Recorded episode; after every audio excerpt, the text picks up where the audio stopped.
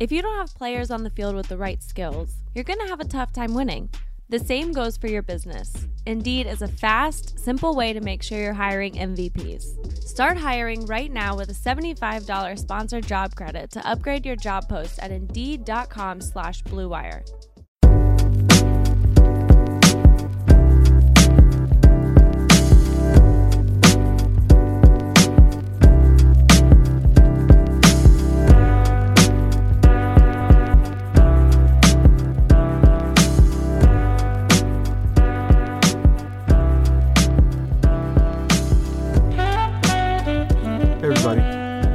Pistons versus Everybody, the Detroit Pistons podcast on the Blue Wire Podcast Network.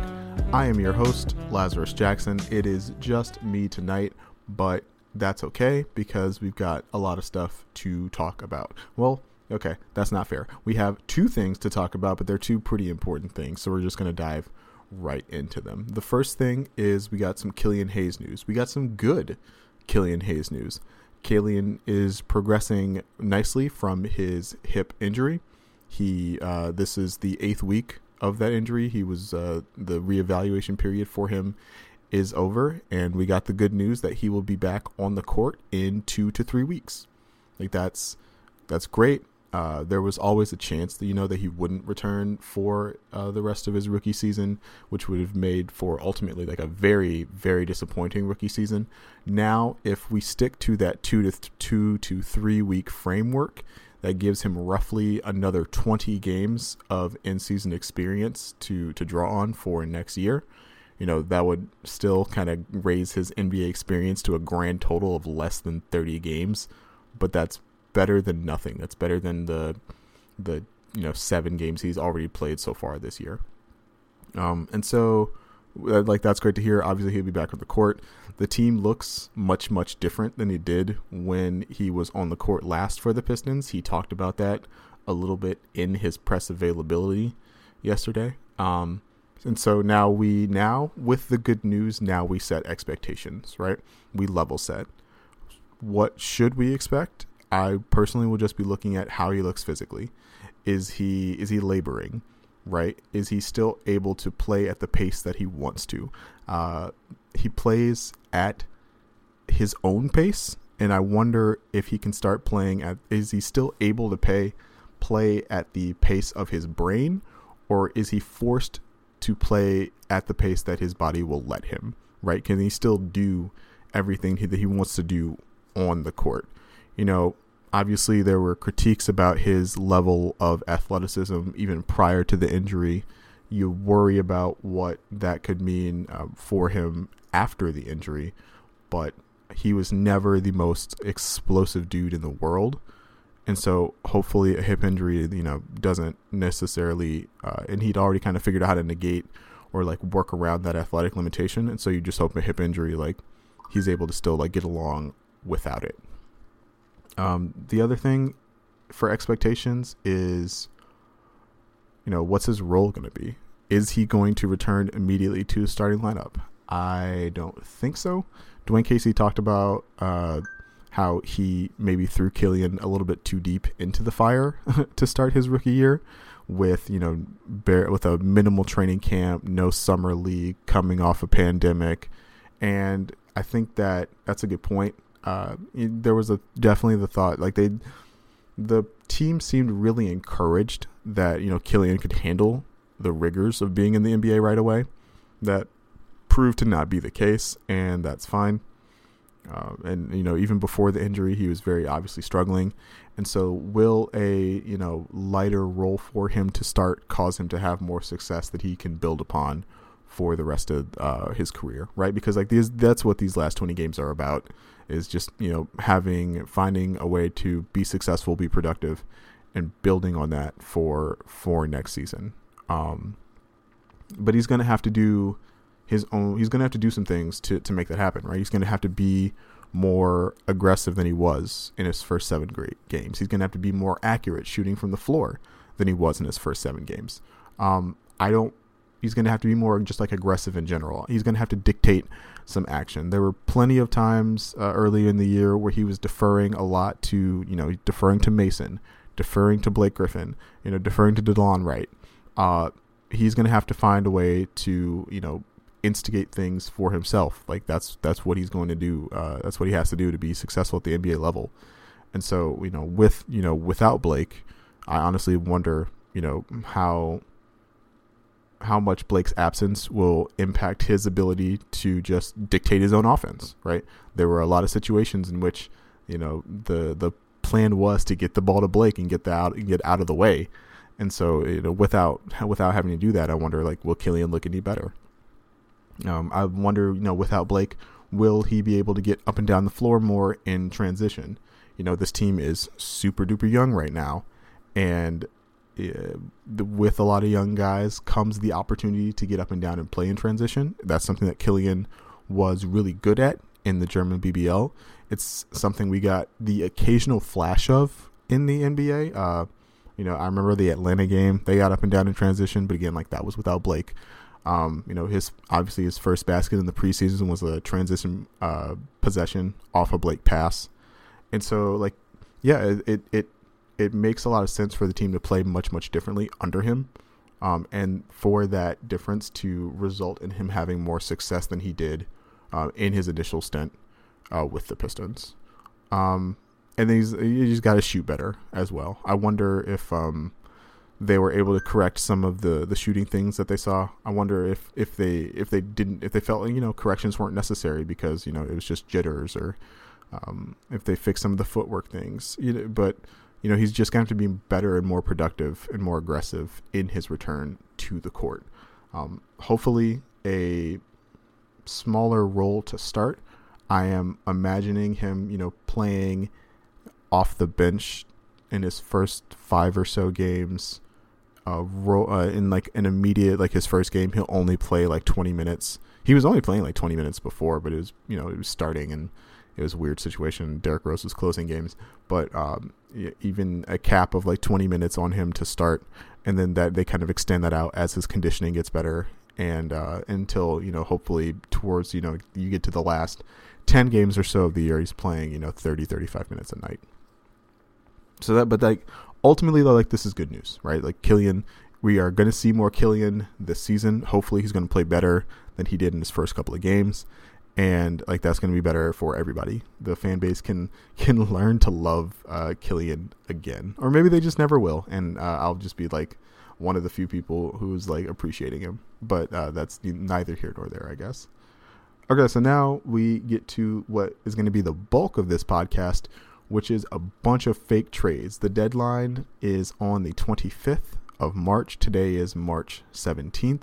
So we are only eight days away from the trade deadline. Obviously, the Pistons uh, kicked off. It's, it's, weird to say that they kicked off the trade deadline because like a bunch of teams have already made trades and stuff. The, the Pistons themselves have already made a trade in the Derrick Rose for Dennis Smith Jr. trade. But uh, after the period, like after the All Star break and before the trade deadline, like that is like the the height of trade season.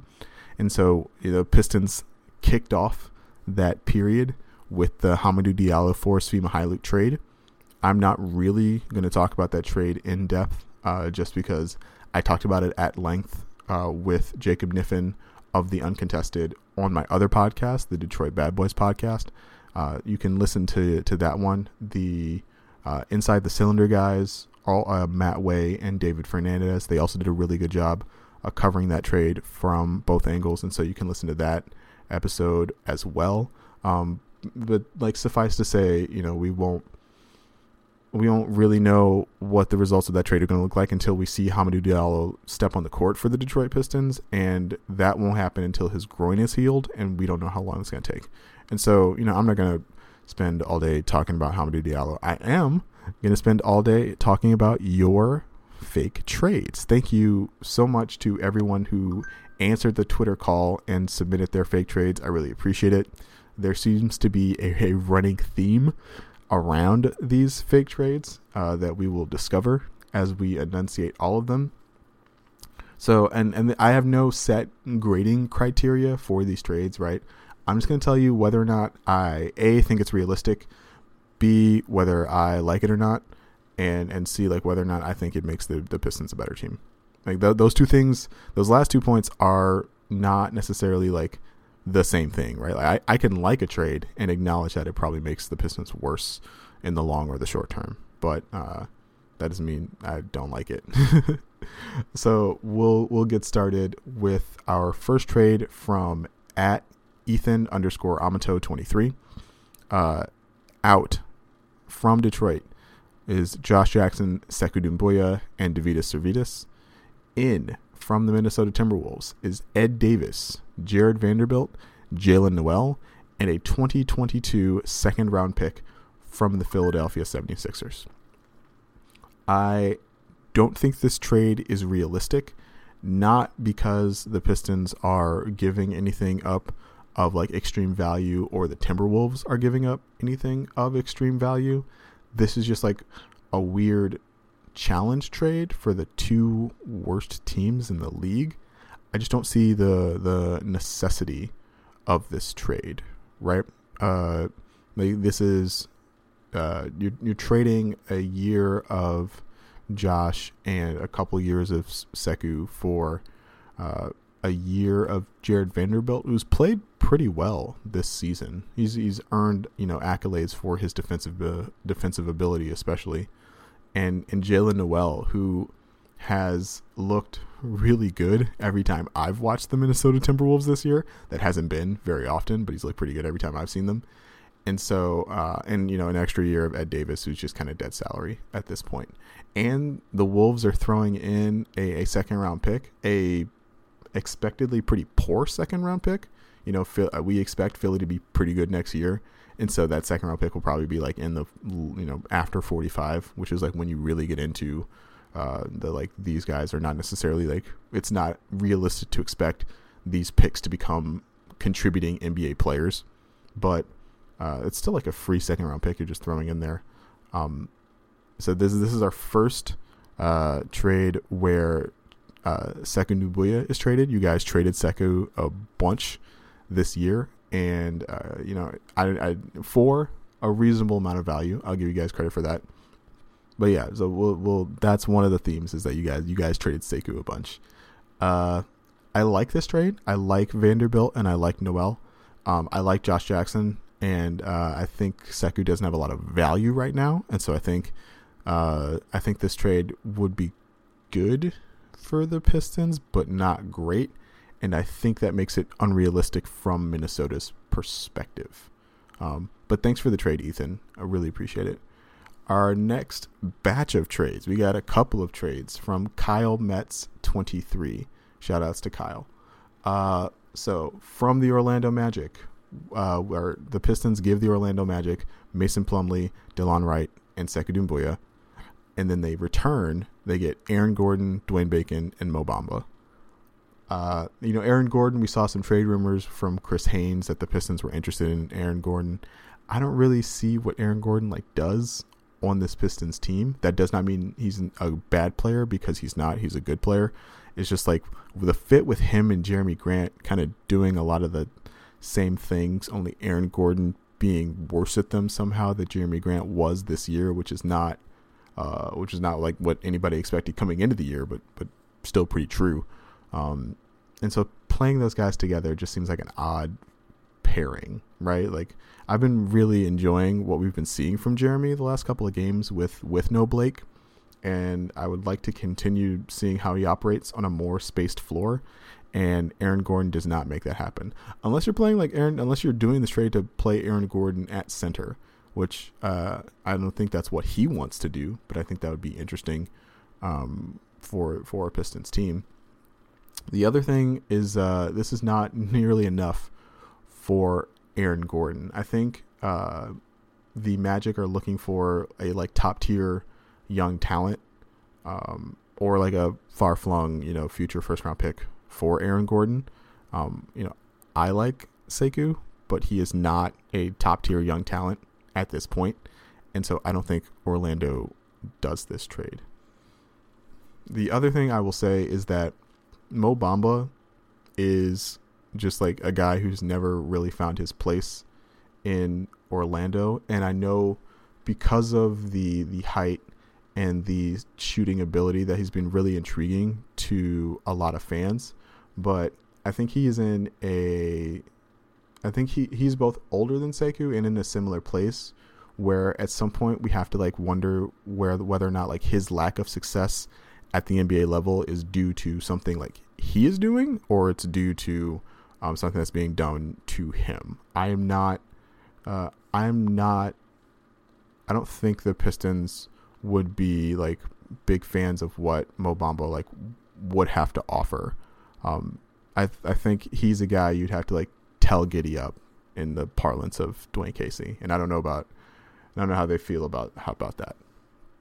Um, thanks for the trade, Kyle. We got ne- Kyle's next trade is something a little bit more real, uh, feasible, but uh, I don't know if I like it as much. It's just Delon Wright and the 2023 second round pick. That's the better of Golden State's, or the is it the better of Golden State's and Cleveland's, or the worst? I don't remember. I did. I read it. I wrote it down. Wrote it down wrong. Uh, but it's Delon and a second round pick for Dwayne Bacon and Mo Bamba. Again, uh, Mo Bamba not something, not somebody I think the Pistons are overly interested in right now, uh, even with the uh, size and shooting ability. Uh, Dwayne Bacon is just like a gunner. He's just like a guy. Um, so like this trade is probably like fair, but like as the Pistons, I'm not really interested in this return just for Delon and a second. Funnily, I think this is the second they got from trading Andre. So it's like, hey, you turn Andre into a bunch of cap space and Mo Bamba, like that. That would be funny, but uh, I don't think uh, the Pistons would do that. And so Kyle's last trade, last but not least, is uh, a little bit simpler. He went in uh, order of complexity. Is uh, we send the Pistons send Wayne Ellington to the Denver Nuggets for PJ Dozier. I kind of like this trade. I kind of like this trade. Uh, Dozier is a six-six guard for the Nuggets. He has played a rotation role for that team in some of their playoff runs.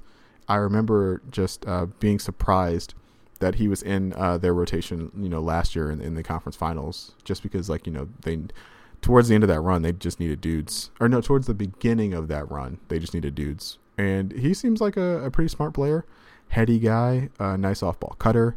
Um, I don't remember exactly what his shooting stats were, but he seemed like a, a guy defenses treated with a level of uh, uh, with like a level a level of credibility from behind the arc. So so that's good. I don't know if Wayne Ellington fixes what ails the Denver Nuggets right now. Right, the the offense is completely fine uh, for the Nuggets. Um, what they need is like a wing defender. They need somebody who can credibly guard a you know Paul George or a LeBron James or a Devin Booker uh, in the playoffs. And uh, and they they like they, they obviously that guy for them was Jerami Grant, and they're they're really missing him right now. Wayne would be a really effective like DHO pairing with Nikola Jokic, but like everybody is a really effective DHO pairing with Nikola Jokic, and so like I don't know if uh, if Wayne like moves the needle at all for the Nuggets. And so I like this trade, but I don't think it's realistic. But uh, but I like it. I don't think it makes the Pistons. I don't know if I don't actually know if it makes the Pistons better. I don't know if PJ Dozier is like a guy who fits in the long term plans uh, for Detroit. But you know, if he definitely seems like a guy you could uh, play for the last like 25 games of the year and flip for some future seconds like later. He seems eminently flippable, right? It seems like there would be a lot of teams that would be interested in a guy like him for a relatively like cheap price. Um, so in that sense, like you could get a lot of value. Uh, you could get like some value out of PJ Dozier. Uh, and so like yeah, I, I, don't mind this trade. I think it's a good trade. The uh, turning turning Wayne. I talked about this a little bit on Twitter. Uh, like turning Wayne, who they signed off the scrap heap essentially like literally, they signed. I, I, I believe Wayne was their last free agent signing. They signed him purely because they looked at the roster and was like, we don't have enough shooting. He came in and sh- shot forty percent from three on the year, and now that you can trade him of something of value, like that's that's pretty good, right? Turning Wayne into anything useful for the, the long term is a great use of assets for the Detroit Pistons, and I hope they are able to do that uh, at the trade deadline even if Wayne's not playing right now. I wonder if he's actually hurt or if they're like just sitting him until they can find some kind of trade. But we'll see. We we gonna see. We gonna see. Thank you, Kyle, for the uh, multiple trades. I appreciate it. Next up, from friend of the program, dude who always uh, answers the call when I put out a call for you know uh, user generated content on Twitter. Ryan Laprade, shout out to Ryan. Uh, Ryan has a couple of trades for us uh, from the Pistons. The Pistons send Wayne Ellington and Mason Plumlee to the Boston Celtics in return for Tristan Thompson and Aaron Nesmith. Um, I like this trade, but I don't think this trade is realistic. The Mason Plumlee would be an upgrade over Tristan Thompson for the Boston Celtics. The Celtics like could really use somebody they could trust on both ends at the big man position it seems like they just kind of run through these guys like consistently, right? Like they trust Robert Williams to, you know, offensively, but not necessarily defensively. They trust Daniel Theis defensively, but he has like severe limitations on offense. Tristan Thompson is obviously very limited offensively. Like that's been his thing his entire career, but he's uh, been somewhat effective defensively in the past, but that effectiveness is starting to slip, and that's why he's kind of available um, for the Celtics. And then Aaron Nesmith is you know the guy a guy that the Celtics took what 13th 15th in in last year's draft and he has not looked very good this season um, a lot of Celtics fans are mad that they didn't take Saddiq Bey. thank you Boston for not taking Saddiq Bey. that's a that's a big win for the Pistons but I don't know if the Celtics are quite ready to give up on Nesmith uh, Nesmith the the theory of Nesmith anyway offers like a lot of the perimeter shooting and size from the wing position that they could really use. Um, you know, next to uh, Jaylen Brown and Jayson Tatum, just having another dude out there who you know wouldn't be a complete liability defensively because he's six eight and able to shoot you know forty percent from the corners would be would be pretty big for that team honestly. And so uh, I don't think the Celtics are quite ready to pull the plug on the Nesmith experiment just yet. Um, but that would be a, a nice get uh, for the Pistons if they were able to make it happen. And there are other dudes on the Celtics who might be other young players on the Celtics that other uh, people on Twitter brought up that might be more uh, available than, than Nesmith is. Uh, that I wouldn't mind, actually. But uh, but yeah, so this trade I don't think it's realistic. I would like it for Detroit. Thompson actually is paid higher average annual value than Plumlee, but for fewer years, and so you could, um, like, oh god, you could you could you could wave and stretch Tristan Thompson if you like really wanted to. Uh, that would be. I, I wouldn't do that, but you could do that if you wanted to. If you just like really just didn't feel like having Tristan on the, ros- the roster or whatever. Um, Tristan is also uh, kind of duplicitous with duplicitous. He does the same stuff as Isaiah Stewart, just worse. Well, uh, he used to do it better. Now he probably does it worse than Isaiah Stewart. And I kind of like the fact that the Pistons have two centers right now that do um, somewhat different things uh, on offense. Uh, you know, Mason is much better, like you know, with the with the ball in his hands as a passer, kind of directing traffic. And Beef Stew at this point is purely a like uh, post up seal uh, energy big with and but we're we're seeing the shooting more. You know, I too saw the the dime he dropped to Saben Lee. And so like I, I do want to see like Beef, Beef Stew continuing to, to expand the levels of his game, but right now I'm not like relying on him for that. And so I think it's like it's fair to equate him like roughly to where Tristan Thompson's at. But yeah, so I like this trade. I don't think it's realistic. Thank you, Ryan. Ryan's second trade is way more realistic and a trade I am honestly shocked I didn't get more uh, people suggesting.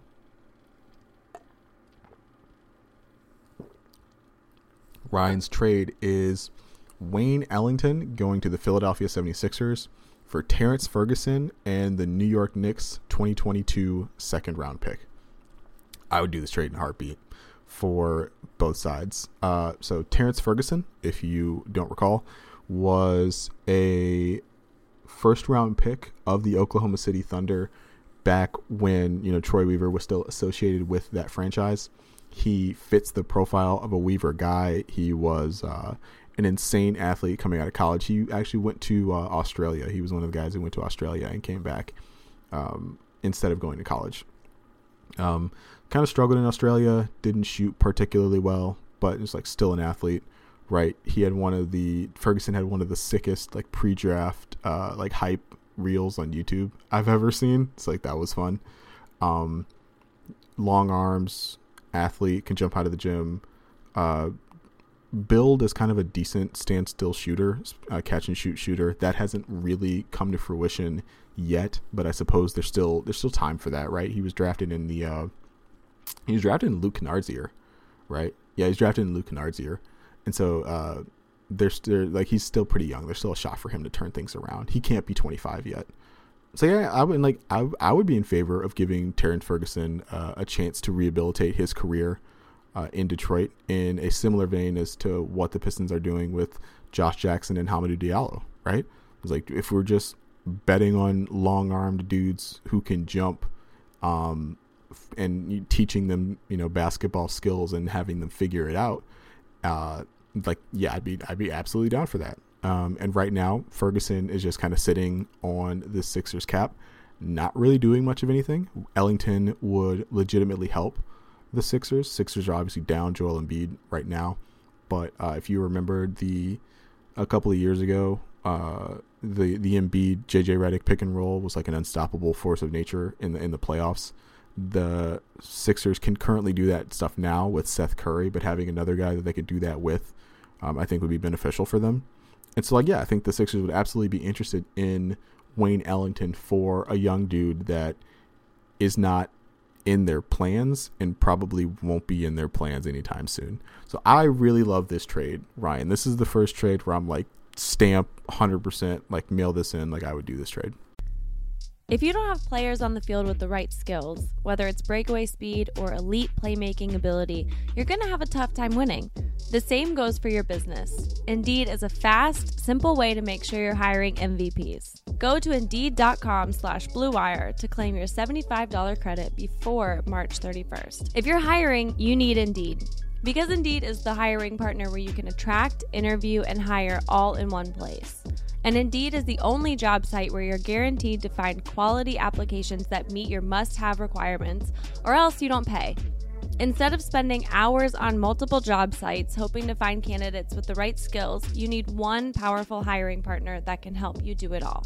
Start hiring right now with a $75 sponsored job credit to upgrade your job post at Indeed.com slash BlueWire. Offer valid through March 31st. Indeed partners with you on every step of the hiring process. Find great talent through time-saving tools like Indeed Instant Match, assessments, and virtual interviews. Indeed.com slash BlueWire. Terms and conditions apply. Need to hire? You need Indeed. Ryan had one more trade that is not stamp 100% I would do this in. Uh, from the Pistons, the Pistons send out Sekou Doumbouya, and the New Orleans Pelicans send uh, Josh Hart. Uh, after the, so I, th- I think it was James. Was it, no, it was uh, it was James Hollinger or John Hollinger. There we go. It's like a James Hollinger. Now I'm just conflating dudes, but no, John Hollinger of the Athletic suggested that the a future target for the Pistons might be Josh Hart because Hart is a DMV guy and Troy Weaver knows the DMV like the back of his hand. And so he's just like making that causal relationship. Um, I don't doubt that the Pistons would be interested in Josh Hart. Josh Hart is a pretty good basketball player.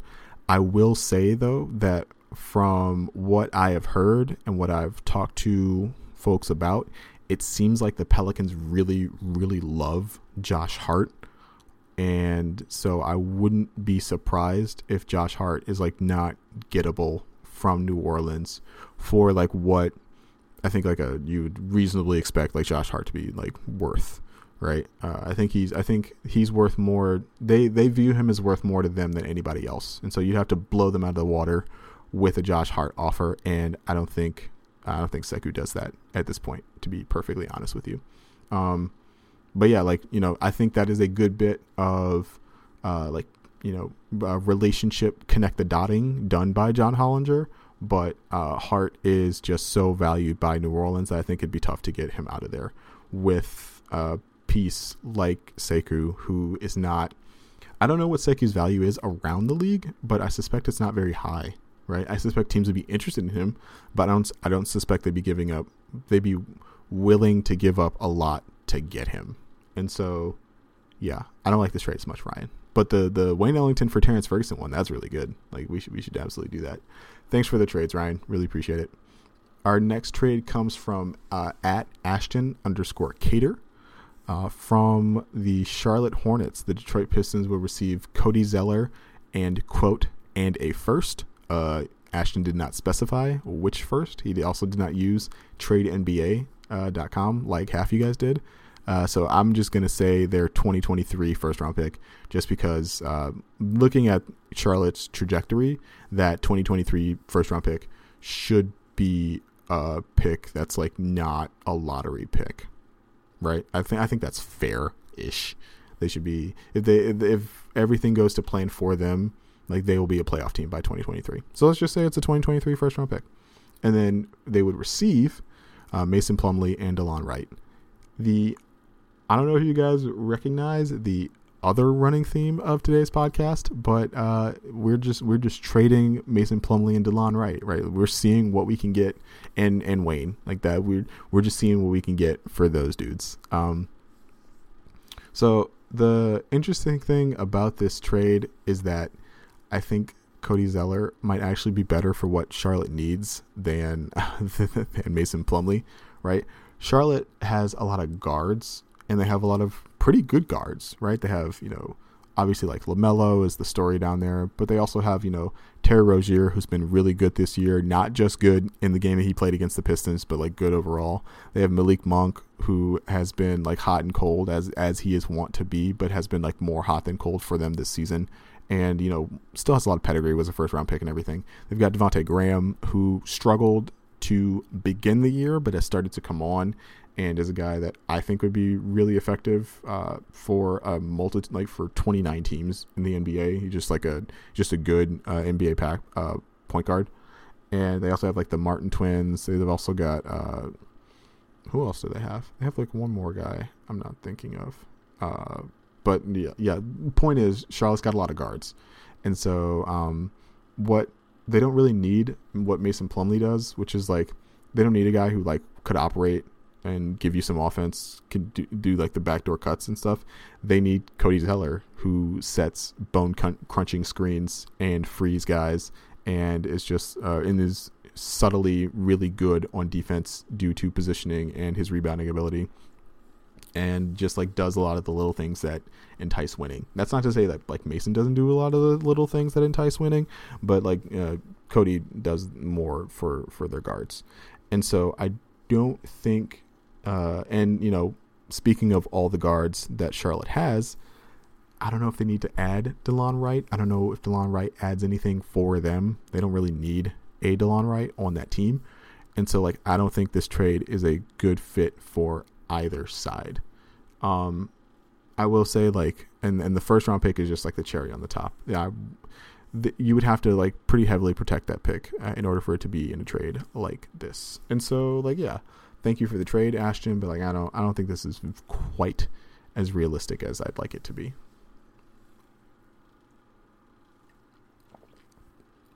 Okay, next trade comes from at the Robert Under. It's the with two E's, Robert Under. Bob Under. I like I wonder I see this dude a lot. I see you a lot, Robert, and like I wonder if his like his name's a pun or it's like some like play on words that I'm not getting. I mean, either way. He uh he had a super unrealistic trade. he traded Wayne Ellington, Mason Plumlee, and Sekou Doumbouya for Kristaps Porzingis. Uh, yeah, I don't think Dallas is going to do that trade, Robert. Um, Kristaps seems pretty well ensconced in Dallas. They just gave him a max extension. Um, like they could, could they use Plumlee and Wayne and Sekou? Like probably, but like this is like this is like the James Johnson package. This is not the the Kristaps Porzingis package. You're gonna need to come with a better young dude than than Sekou and like some firsts to to get Kristaps from Dallas right now. Like I don't I don't know if I would give up. Like I don't know if I would like you know hitch my wagon to Kristaps in the way the the Mavericks have, but like they seem pretty enamored with him. So there's no reason to believe they would value him at more than or they that they wouldn't value him at more than Wayne Ellington, Mason Plumlee, and Sekou Doumbouya. Thanks for the trade, Rob. Appreciate it. Uh, at the steeple coach, only one e this time, or I guess like what four e's because there's three e's in steeple. But uh, at the steeple coach, uh, he went he went pretty big. This is our first Jerami Grant trade. So he traded Jerami Grant to the Boston Celtics for Tristan Thompson's Tristan Thompson and quote two firsts. Uh did not specify which kind of firsts, didn't specify the protections. Um, in order to talk about this trade, I pushed those firsts out to 2024 and 2026 um, just because anything sooner and those firsts are going to be really bad um, because you know with uh, because the Boston Celtics are going to get Jerami Grant for not a whole lot in return. And so what what you're hoping for if you're what you're banking on with this trade is that Grant like you know does not enjoy Boston, does not resign there, asks asks out, and uh, that you know similar things happen. Something happens with like Tatum and Brown; they hate each other or something, and that team is like that team is not. You're hoping that in 2024 or 2026 they don't have both of they don't have at the absolute least they don't have all three of Brown, Tatum, and, and Grant, and you're really hoping that they don't have both of Tatum and Brown. And so, yeah, this is not a good trade. Um, I would not.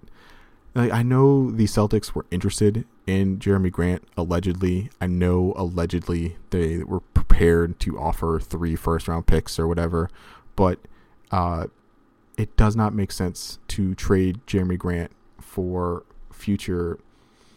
It does not make sense to trade Jerami Grant for firsts that you don't know if they're going to be good picks or not, right? Like the the framework that some fans had out there where they're like, okay, we could trade Jerami Grant to the Warriors for the Minnesota pick this year and some stuff. As I think it was like Wiggins or something. It's like that. I I disagree with that framework as well. But you know, you know that Minnesota pick is going to be pretty good because the because the Wolves are one of the worst teams in the league, right? To to trade Jerami Grant for a couple of first round picks when it's entirely possible that you know in 2024 the Celtics are you know still chugging away. Um, they're still winning 50 games a year. They're still being led by Jayson uh, Tatum and Jaylen Brown. Like it, it, it, you're trading Jerami Grant for two picks in the 20s.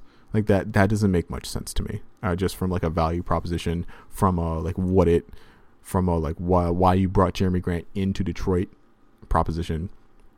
So like yeah, this is this is not a, a very good trade. Um, and I, I understand the the desire to trade Jerami Grant. I'm kind of proud that we. I think that's our only Jerami Grant trade uh, of this of this podcast. Um, I understand the desire to just look at these guys purely from an asset valuation perspective. You know, Troy Weaver said himself, like nobody on this team is untouchable. Um, but I really think it sends the wrong message. It sends the opposite of the message that Troy Weaver has been sending the entire time he's been in Detroit to trade Jerami Grant for Tristan Thompson and two first round picks that you don't know if they're going to be any good or not. Just point blank. So that's what it is. Thank you for the trade uh, at the Steeple Coach.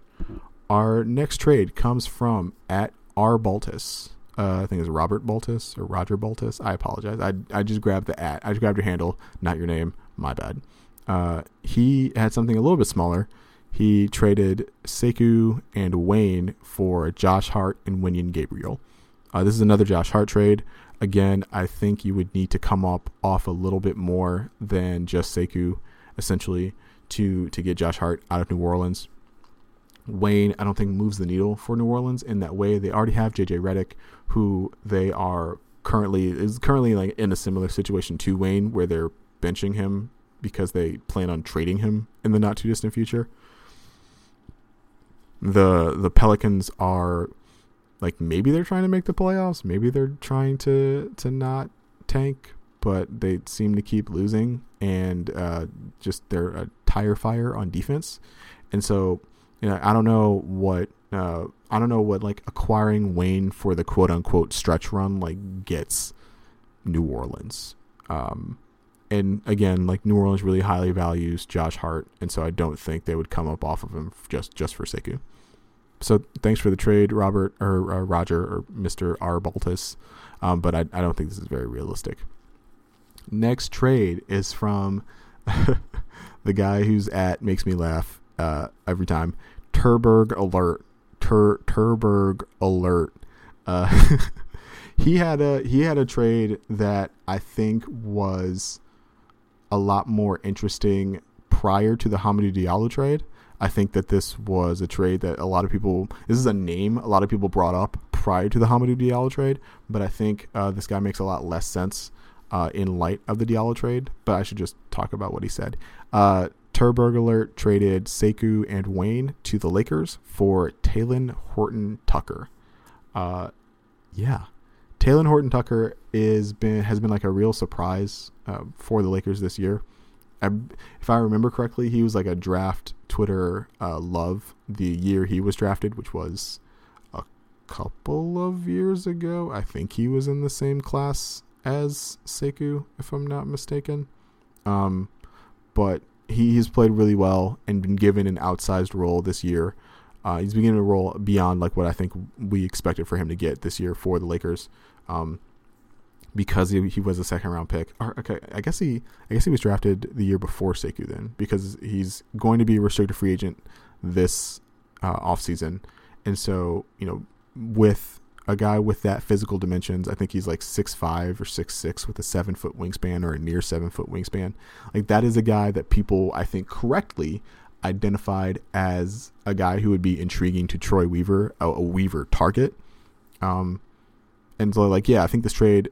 I think the Pistons would definitely be interested in a trade like this prior to the Diallo trade, right? Like Diallo is a, in the similar vein as Horton Tucker. I believe Horton Tucker is a better shooter, but obviously Diallo is a better athlete, um, better defensively. Uh, while, whereas Tucker is better offensively, just as a ball mover and a cutter and a shooter.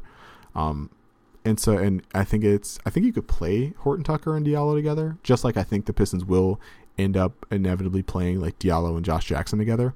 But um, yeah, I don't know if it makes sense for the Pistons to expend resources to acquire a guy that like duplicates a lot of somebody that they already have on the roster. Um, and so like this trade, Turberg Alert, was a really good idea like a week and a half ago.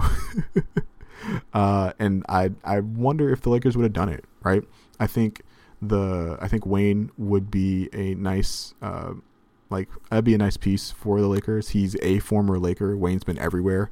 Um, I think LeBron would you know make Wayne obviously like really really good uh, in the way that LeBron makes everybody really really good, and um, I think having having Sekou on the bench as just kind of a, a guy who uh, in a pure development situation for the Lakers, they would never ever have to play him, and he could just like sit and learn and learn from LeBron on the bench. Uh, I think that would be really. I think that'd be a like a really beneficial situation for for Sekou individually.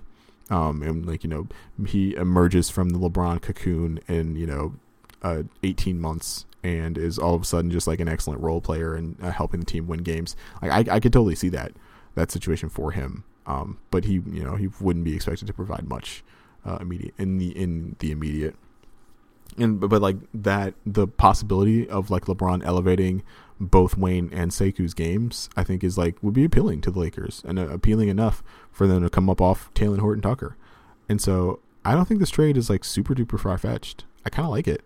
Um, but you know the the for the Pistons, you know the Diallo trade makes it a little bit less feasible than it was you know a week and a half ago. Thanks for the trade, uh, Turberg alert. Next trade is from at Derek Brooks, except the O's in Brooks are zeros. Uh, Derek traded Mason Plumlee and Josh Jackson for Romeo Langford and Boston's 2021 first. Um, this is kind of interesting. Uh, Langford is a perpetually injured yet still intriguing young player for the Celtics. Um, and trading him would trading him in the name of immediate help in the form of Plumlee and Jackson I think with some, like a swing Boston would do if they thought they were like in the business of like they had to win a championship this year. And it's interesting, right? Because Boston has lots of young dudes, right? Like they have Carson Edwards, they have Tremont Waters, they have Robert Williams, they have Semi Ojeleye, they have the aforementioned Aaron Nesmith, they have Romeo Langford. Um, but they, they like just don't give these guys. They have Payton Pritchard, um, but they give like and they give like Payton Pritchard and Robert Williams rotation minutes, and nobody else gets any, right? And they they they haven't found a way to really like trust and develop their young guys in a way that's been beneficial to them. And so trying to extract young guys out of that situation is something I'm interested in, right? Like I was a fan of Langford um, before the, the the Sekou draft. Langford was for sure in the Sekou draft. I think I wrote about him uh, for Detroit Bad Boys. Um, he was a guy that I was looking at at that spot simply because I thought like Sekou would be off the board. Uh, he was a guy who could really create his own shot at the college level, but you looked at his shooting form uh, and you knew the the shot would need some work. If I remember correctly, it went in at the college level, but it like in order for him to be able to get it off against NBA defenders, he was gonna have to restructure it from the ground up. I don't know how that process is going because he's been hurt a lot since he's been in Boston. And so I think he's I think there's a chance you could definitely like airlift Langford out of Boston. He's an excellent second draft candidate. I think uh, Josh Jackson is just young enough and like just good enough that uh, he could help the Celtics win right away, and uh, and so like make that team better. And so like yeah, this is like this is a lot of immediate value for the Celtics and some long term value for the Celtics in the form of Josh Jackson for a guy that's not going to help them right away in Romeo Langford and a guy who like hasn't been able to help them right away so far in his career. Uh, the thing that makes this trade smidge unrealistic is the 2021 first, right? Boston has some seconds. I'm sure they would much really, I'm sure they'd much rather throw uh, a future like a, a, second in 2022 or a second in 2023 into this trade than a first round pick. Um, generally, you know, uh, like like Langford hasn't played very well, but you wouldn't attach a first to get Langford out of town even for like immediate help in this case. And so I think a just Plumlee and Jackson for Langford and like some seconds trade is more realistic and that's kind of a that's kind of a coin flip, right? Like I don't I don't know what what I would do with that. I, I like I like it a lot. Uh I think the the long term potential with Langford uh is there 100%. I guess he does kind of have a lot of that. We just talked about this with Talen Horton Tucker as well. Like uh, Hamidou Diallo takes up a lot of those uh, like potential future rotation minutes, and so like maybe that maybe that's a reason for the Pistons to be a little concerned about taking this trade. You know, I don't the they haven't started Josh Jackson yet. Detroit hasn't started Josh Jackson yet. I don't know if they would ever start Josh Jackson in the future, um, but they seem to like Diallo more than Josh Jackson, and like that, I think he would probably start right away once he's healthy. Um, he's he, and he's more of a Weaver guy, and so yeah, I don't know. This, this is tricky. This is tricky. Let me know in the in the comments what you guys think. I th- I think I would I think I would do the version of this trade where it's a couple of, or it's like one second or like two, you know, far flung future seconds that are heavily protected or something, instead of the first round pick, which I make, which I me, which I think makes Boston say no. But you know, the Plumlee, Josh Jackson for Romeo Langford and stuff framework is a really interesting one. One I think is more interesting than the Sekou Wayne for Talen Horton Tucker framework. Thanks for the trade, Derek. Uh, that was a that was a good one. That was a good one. Romeo Langford is one of those dudes. Like somebody somebody is going to second draft Romeo Langford and be very very happy they did it. All right, our next trade comes from at NBA Mock Trades, which I did not know was a real account. That is a like I'm shocked that like that account isn't bigger. Seems like everybody would just be like adding them and be like, "Hey, judge my judge my fake trade." Uh, he had a three way trade, and so like the framework I've been using doesn't work as well. Uh, but basically, Detroit gets Cedi Osman and Boston's 2022 second round pick. Cleveland gets Dennis Smith Jr. and Javonte Green, and Boston gets Wayne Ellington. Uh, I think this trade is pretty realistic. This like this sounds about value for DSJ and Wayne. Um, I think Cleveland would like to get off of Cedi Osman, and so like I think they uh, and I don't know if they need Dennis Smith Jr., but I think they they'd be willing to take the look at uh, him. They they kind of have a logjam with Sexton and Garland and uh, those guys, but uh, I think like Smith Jr. could probably help them. Uh, Javonte Green, just like as, a, as, an athlete, as another wing player, I think would be more interesting to Cleveland as well. In, instead of Cedi Osman, um, I think Cedi's kind of run his course in in Cleveland, sadly. And Boston could use Wayne Ellington, like uh, you know, that's just a, a, a guy that would give them some depth for the stretch run, and it would only cost them a future second round pick that uh, wouldn't be very good. Not that's not a great second round pick. And uh, Javonte Green, who's another young guy that um, sees sporadic rotation minutes for them. And for the Pistons, uh, Cedi is a guy. I don't know. Like he's he's a bigger wing than they've had on this current team. It'd be um, he'd be an interesting like uh, transition pairing with Josh Jackson, just as like two dudes who like like to run. Um, better shooter than better or build as and potentially a better shooter than some of the recent acquisitions the Pistons have made. Um, I think like Cedi's a better shooter than Josh Jackson, but it's that's by degrees, right? Like I don't think Cedi's not like a knockdown like forty percent guy. He's like a solid like thirty four percent guy, whereas Josh has proven to kind of be like a solid like 31, 32 percent guy. Um, but but you could play those guys together. That's my point. Uh, and then like the getting another second round pick, like sure, the the Pistons could use more second round picks.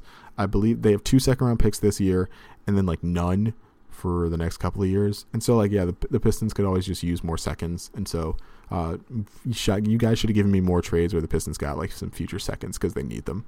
Um, but yeah, yeah, NBA mock trades, like uh, living up to your name. This is a pretty good mock trade. Uh, I think, I don't think anyone says no to this trade. There's nothing like holding up this trade from happening. I just wonder uh, what like uh, you know, if Cleveland's super duper interested in Dennis Smith Jr.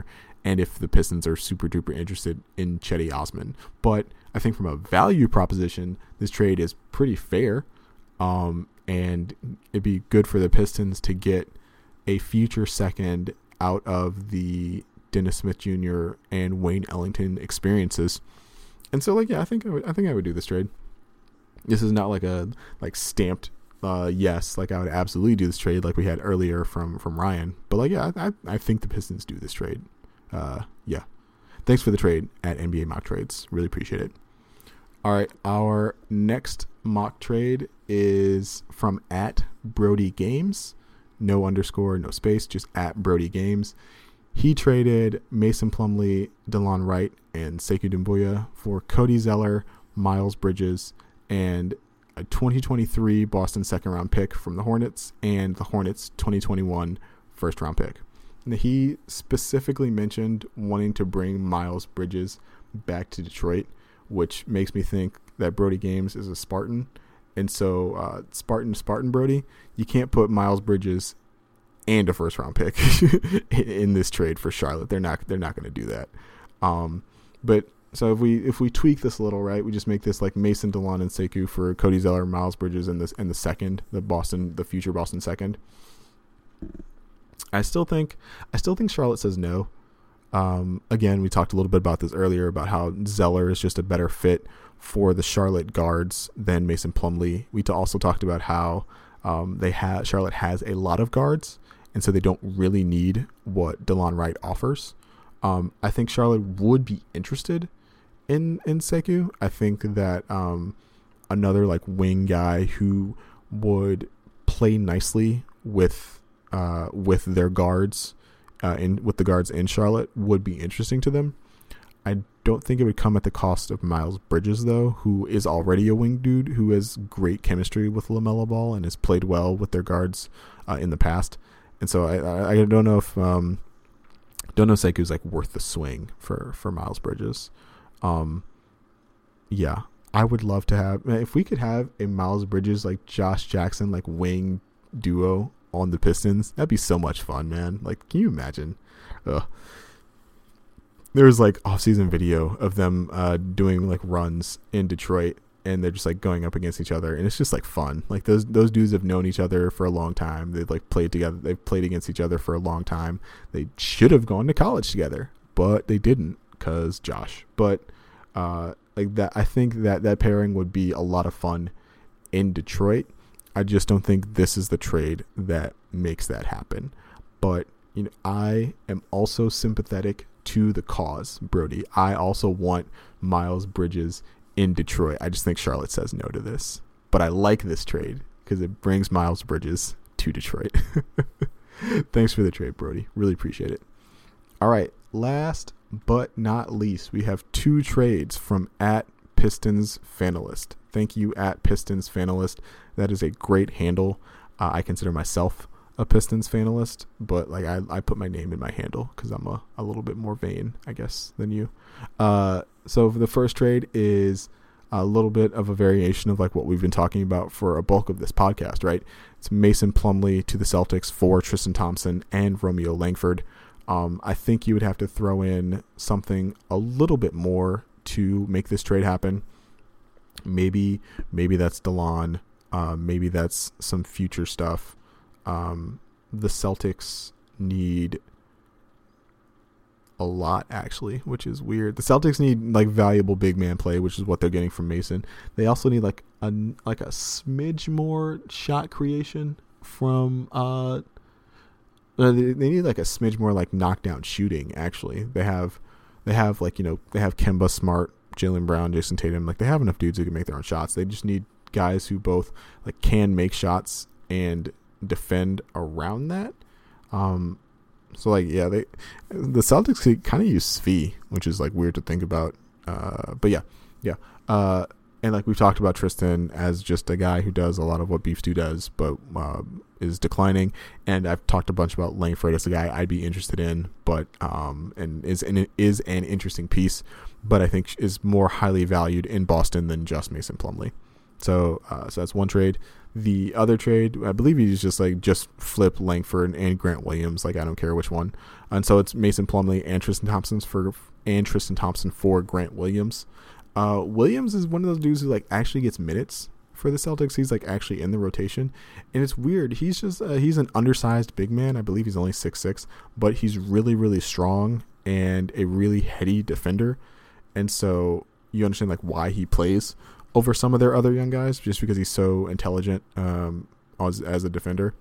But um, I don't know if Grant Williams like moves the needle in Detroit. Williams is like built for a situation where he can come in and be a complementary piece to a team that's set up to win.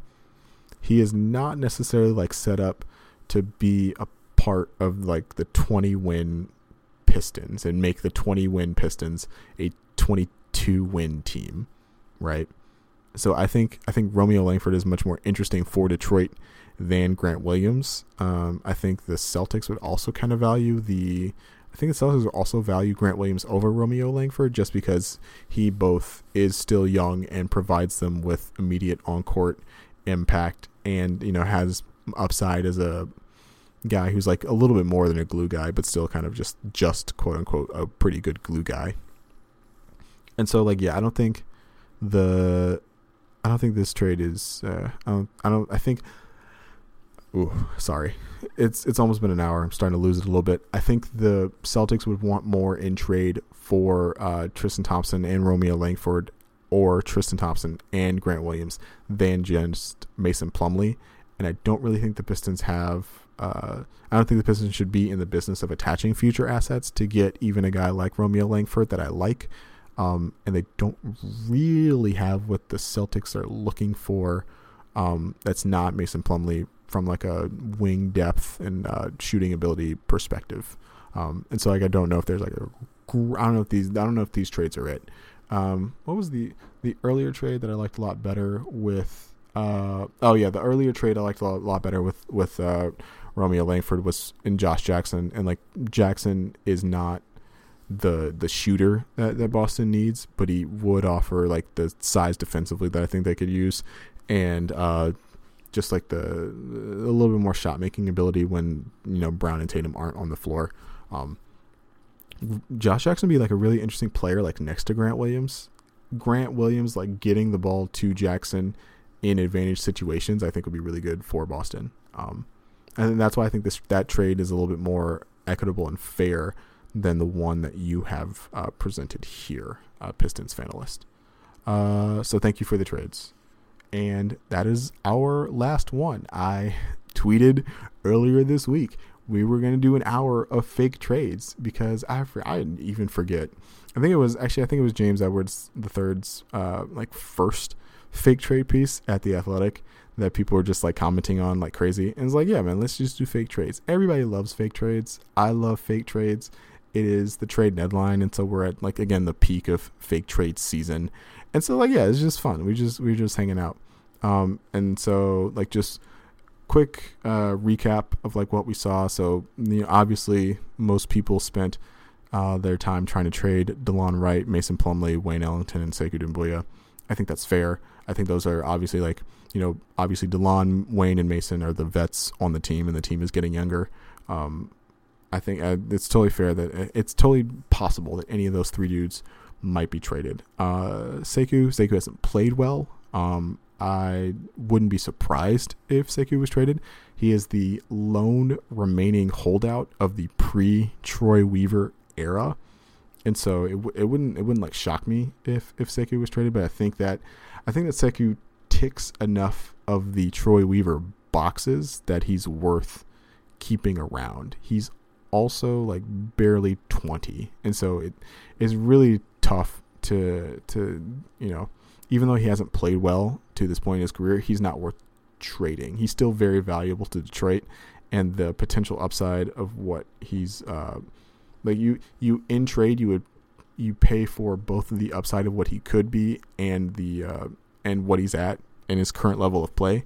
And his current level of play is so low, but the upside is still so high that it's hard to get equitable value in trade for Sekou. And so I, I, hope the Pistons don't trade Sekou. I also hope he plays better. He plays himself out of these trade discussions. He looked he looked active and sort of confident in the game against the Spurs. I'm recording prior to the game against the Raptors tonight. I don't know how he looked against the Raptors because that game hasn't happened yet. So yeah. Um, so yeah, you guys tried. Uh, those are the four dudes who were in trade discussions most often. I thought it was interesting that uh, a lot of the returns were still guards. Um, I think you know with the Diallo trade, people still want looks at you know Talen Horton Tucker. They still want looks at Romeo Langford. They still want looks at Dwayne Bacon. Right? I think um, people are still kind of searching for this like shot creation, and they're, they're searching for the dude not named Jerami Grant who just pours in like 25 a night. And I don't know if the Pistons are looking for that guy. I don't think I don't think that's Troy Weaver's like theory of the case, right? I think Troy Weaver's theory of the case is like let's bring in some athletes, let's teach them some skills and but like let's also like win defensively and win physically and that doesn't necessarily equate to like let's give the ball to uh, our guy who pours in buckets but doesn't defend towards the end of games. Right? Like right now, Jerami Grant is the guy who's getting the ball in late game situations for the Pistons, and he delineates himself by like actually playing defense. Uh, he hasn't played like amazingly as a defender this season, but like he he tries and competes on that end, right? When you think of like a, a you know Zach LaVine is the classic guy I think of. Uh, Zach LaVine has been better on defense this season. But if you think about a Zach LaVine type, a guy who scores 25, gives you five to six assists, you know, is a three level scorer, but doesn't really offer much else. I don't think that that type of player holds a lot of appeal to to Troy Weaver.